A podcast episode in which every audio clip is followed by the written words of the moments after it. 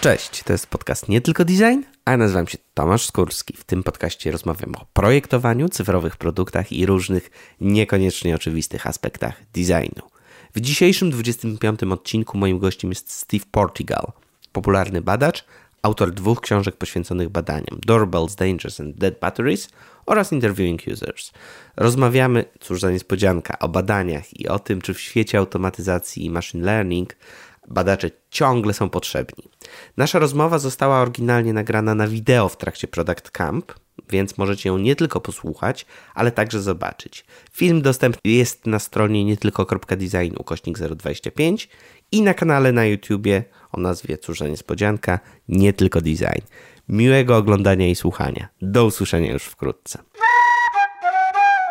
Sponsorem tego odcinka jest Ultimo, organizator konferencji Product Camp. Na tegorocznej edycji Product Camp 2019 wystąpi Jeff Patton, jeden z najbardziej rozpoznawalnych specjalistów w naszej branży.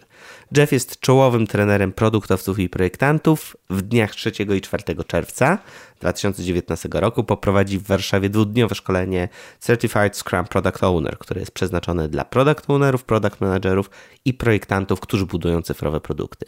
Link do szczegółów szkolenia znajdziesz pod adresem nietylko.design ukośnik 025. Hello. Hello. uh, right now in the world of massive uh, effectiveness, design sprints, design sprints to zero, agile, scrum, uh, we expect that everything will be done more and more uh, fast and effective. And my question really is how exactly the user research, formative user research, might be conducted uh, in that world. Yeah, I think it's part of the condition of living in our world that we think things are getting faster. But the idea that things are getting faster is not a new issue. We just always feel like, oh, it's just us. But if you talk to people 10 years ago, they would say, oh, yes, we had all this pressure to be faster and more efficient. Um, so it's not like that's going to go away, and it's, but it's not like it's new either. Um, and I think you identify a really important challenge that people face that uh, that the way project schedules are created and the way methods are adopted inside organizations means that the way that work had been done in the past maybe doesn't fit. Um, and so I think it's an appropriate issue to be concerned about. And uh, you know, in my in my view, you talk to different teams, different organizations, the way they, what their cultural there's a culture inside every business, and research may be uh, important, or it may be sort of a second class citizen or a third class citizen without value. Um, and so it depends on how much does that company believe that learning about the users in this formative way that, that is so strategic, so important, um, you know, how much does the organization support that? So in an organization that supports it, they will find a way. They will say this is this is important, and we're going to do it. And um, in other places, there's less support for it, and so uh, you know I have colleagues who have decided that you know they can't grow as a researcher, as a leader. They can't. They have to find another job at another organization because these kinds of pressures that you're describing don't create a welcoming environment for research. Um, I think just and thinking about the tactics of doing research, you know, there's many different. It's not just one thing that we have to do.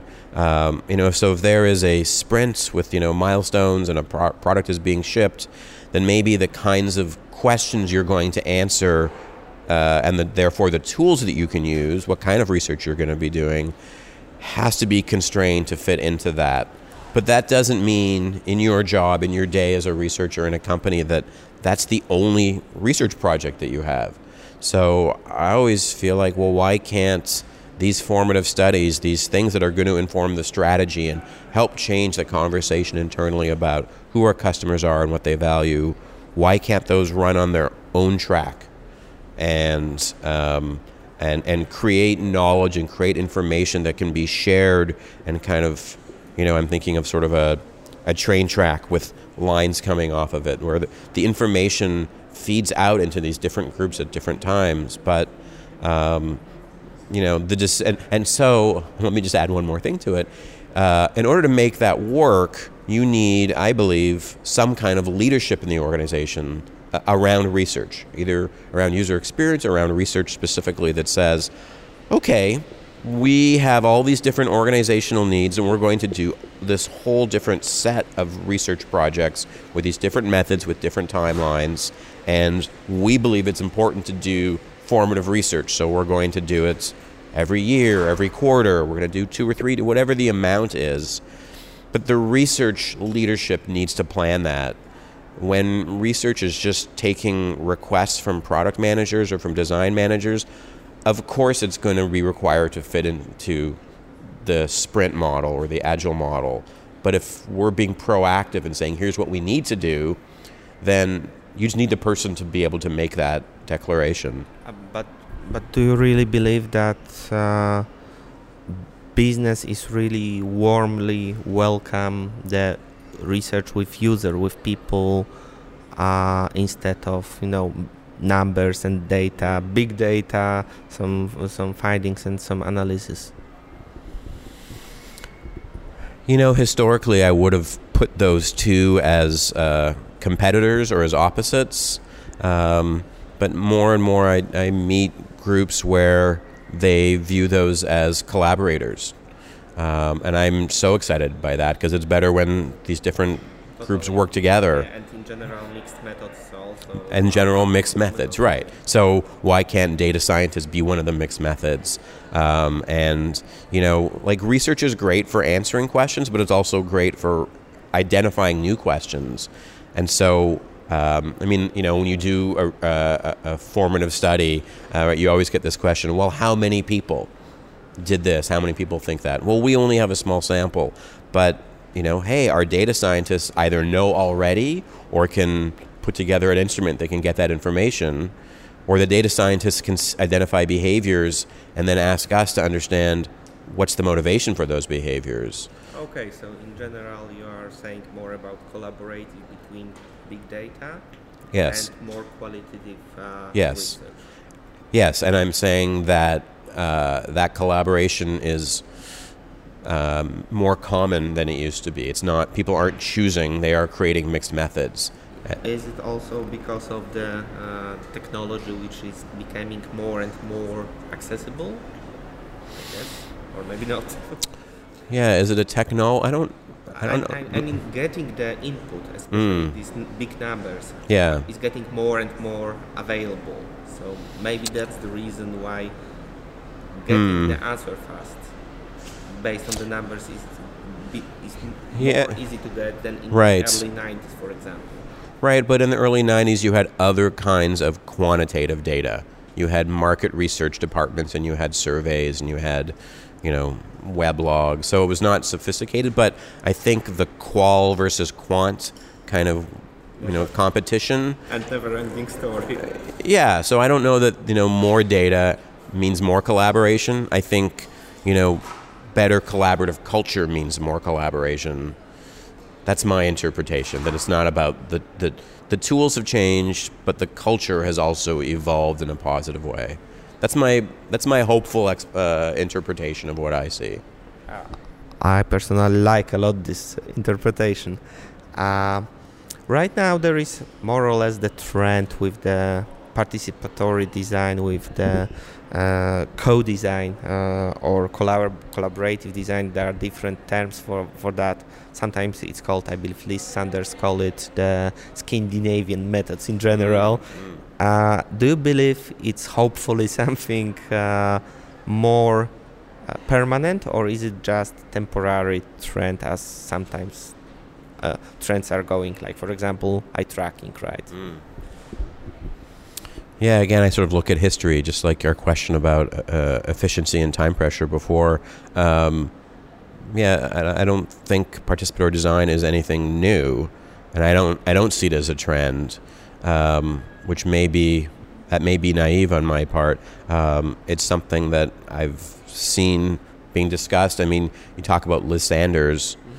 I mean, there's a person that's is a pioneer and has been pioneering these tools for decades and decades and decades.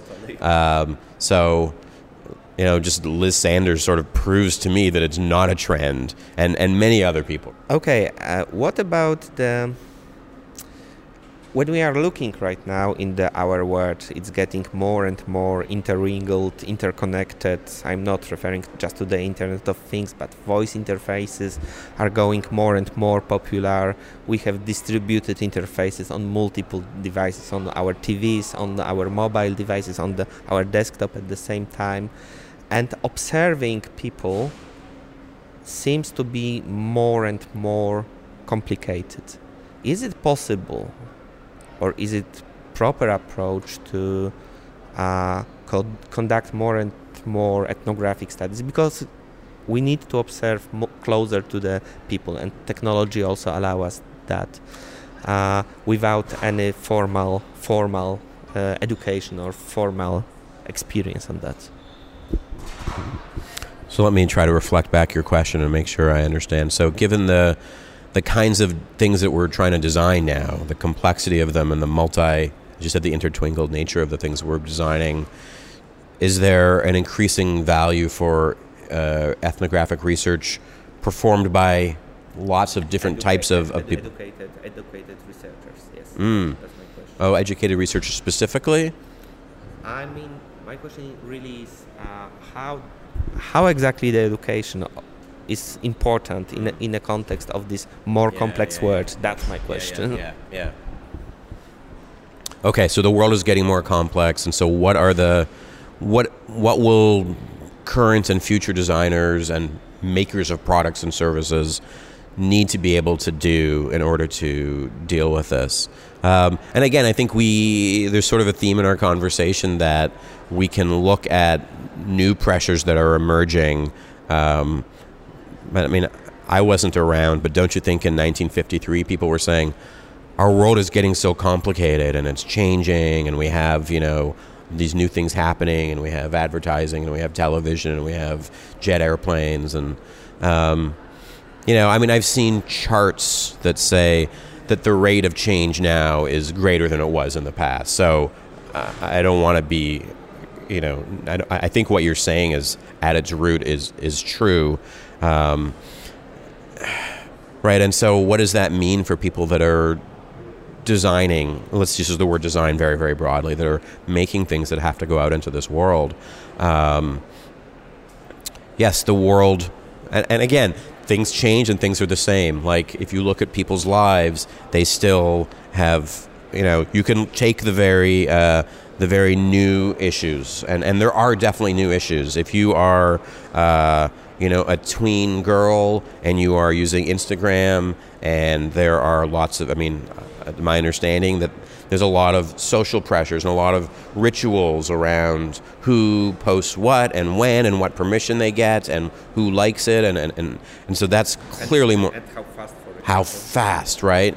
So that's new and that's complicated, and and so parents don't didn't go through that, and so they don't know how to advise and coach that. That is new. We didn't have that, so yeah, you can say we all drive cars and have jobs and commute and ride bikes and watch television, and like that's sort of been the same. But you're right, there are these you know, so you you're, there are these new technologies, but then those technologies are changing how how behaviors uh, are happening.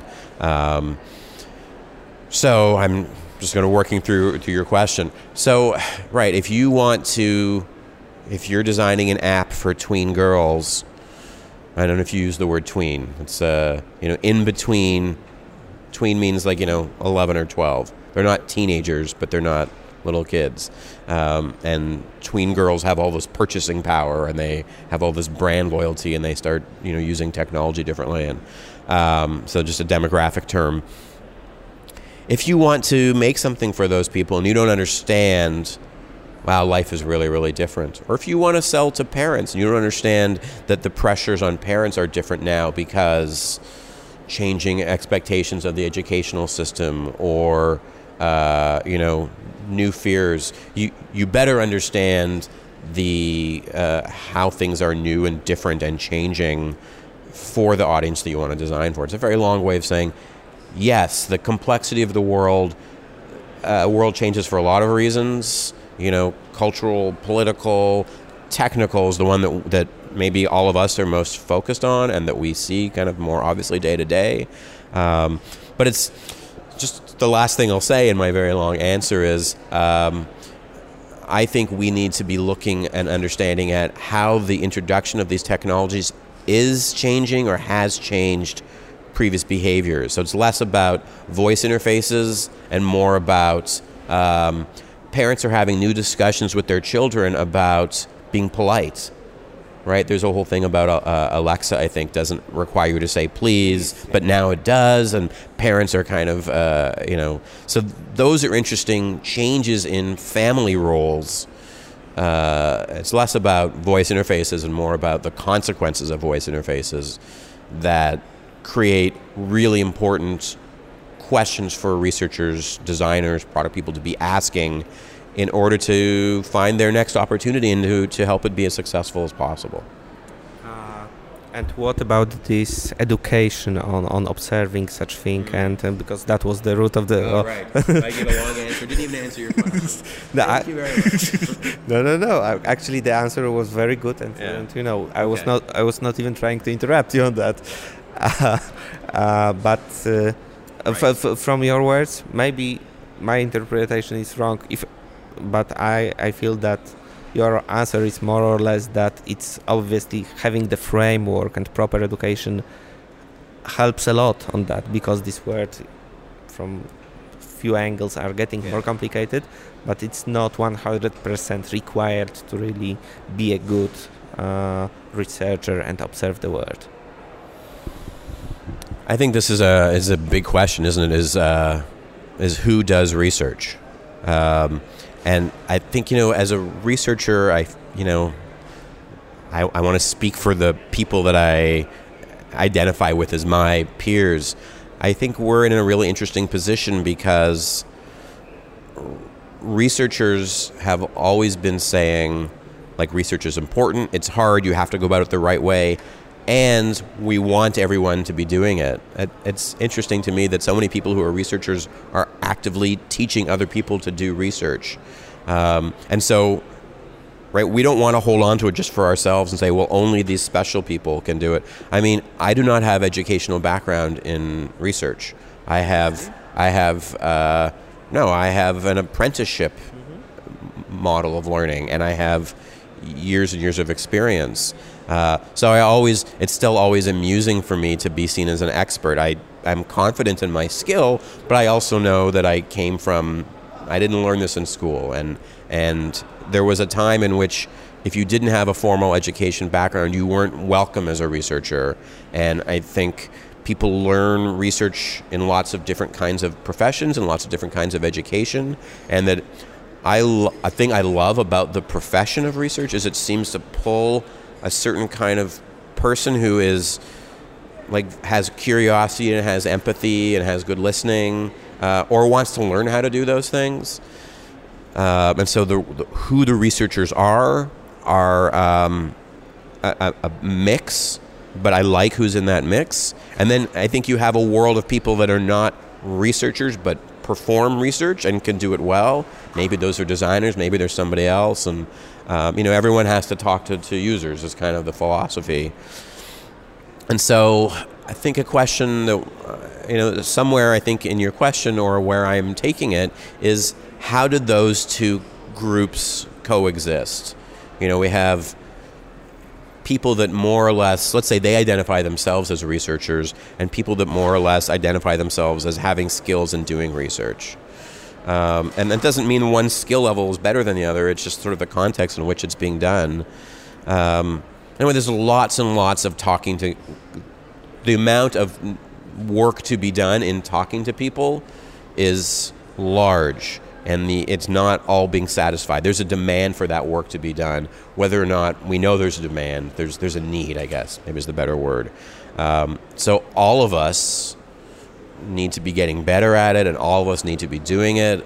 And I think um, you know, it raises some questions about well, what work does the researcher do, and what work does the designer who's good at research do, and and how do we sort of assign those roles and set up organizations and teams?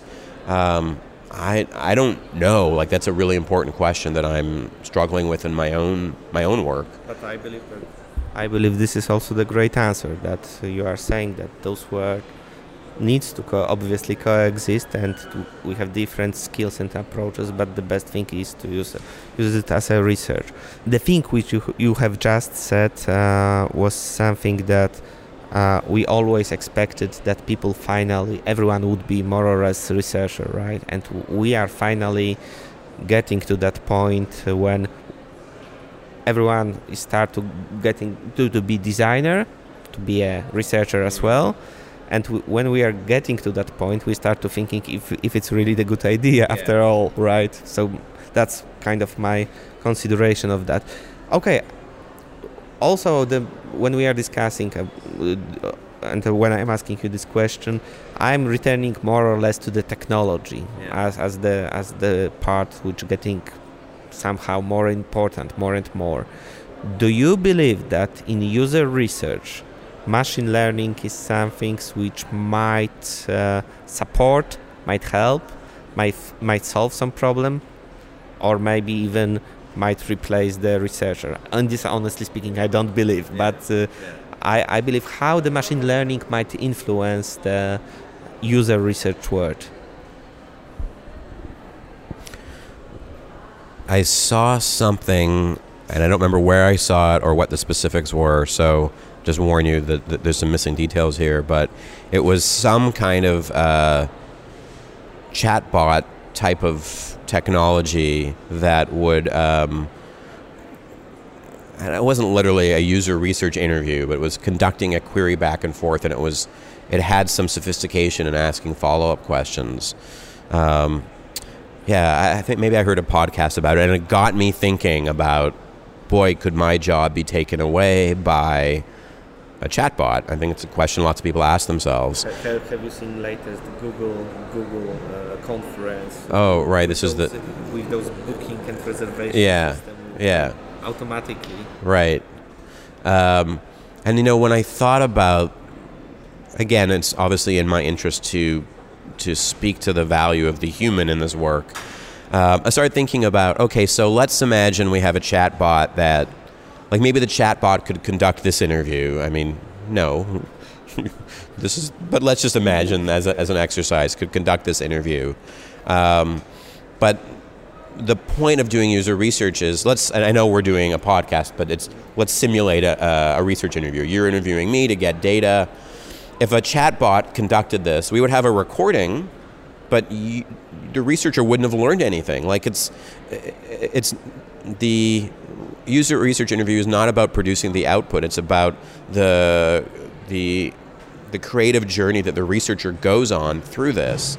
It's not data production. It's experiential learning. And interpreting. And right, and and that some of that is happening. You know, at, so the interview is over. You didn't have to do any work. There's a lovely transcript, but you didn't get anything out of it. Like research is a participatory activity for the researcher. Um, so that would really just change the nature of it. You're now receiving data. Um, yeah, I mean, I, I, think there's so many different types of research and so many different processes, and it's interesting to think about, you know, the way that uh, that you know it's it's man plus robot or human plus robot. I didn't mean to be gendered about that. Um, that, that, that is interesting opportunities for work. So, what are tasks that we do that could be supplemented? Um, you know, like researchers do pattern matching. That's a really important thing that we do, and it's a human thing. But I don't think most of us, have any idea how we're actually doing that, how we're finding themes um, and, and, and, connections between these these things that, are, that are, we're getting cues about.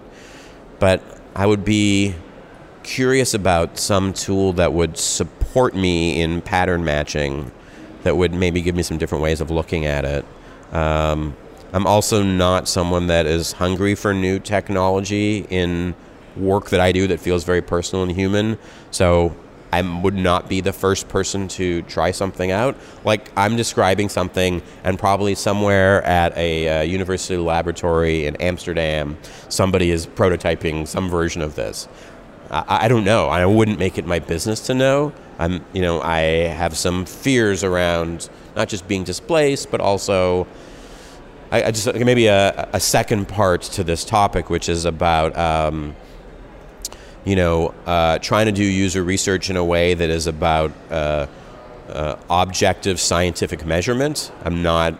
I don't. I don't like that. And I've seen, uh, you know, methodologies where they uh, measure brain waves. They do sort of. They, you know, try to see if people are telling the truth.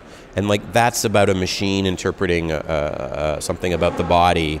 And I'm much more interested in the person interpreting the thing about the other person. Like that's what excites me about the work. Um, now it's and so we have all these people that are like, oh, we're going to read inside the human brain and get to the truth, and we can, you know, see what if you're going to like an advertisement or not. That's just I don't have any interest in that, and so I fear that sort of the machine learning, sort of you know, technology solutions is going to be again we're going to prove we're going to have truth as opposed to sort of amplifying the human strengths that make research so interesting to begin with.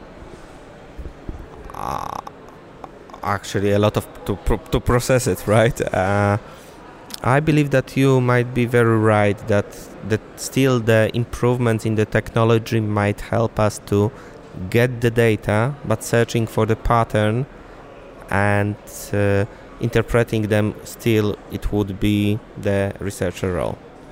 And I believe this is very good, uh, very good. The final final comment on that. It was a pleasure. Thank you very much. I to już wszystko na dzisiaj. Do usłyszenia.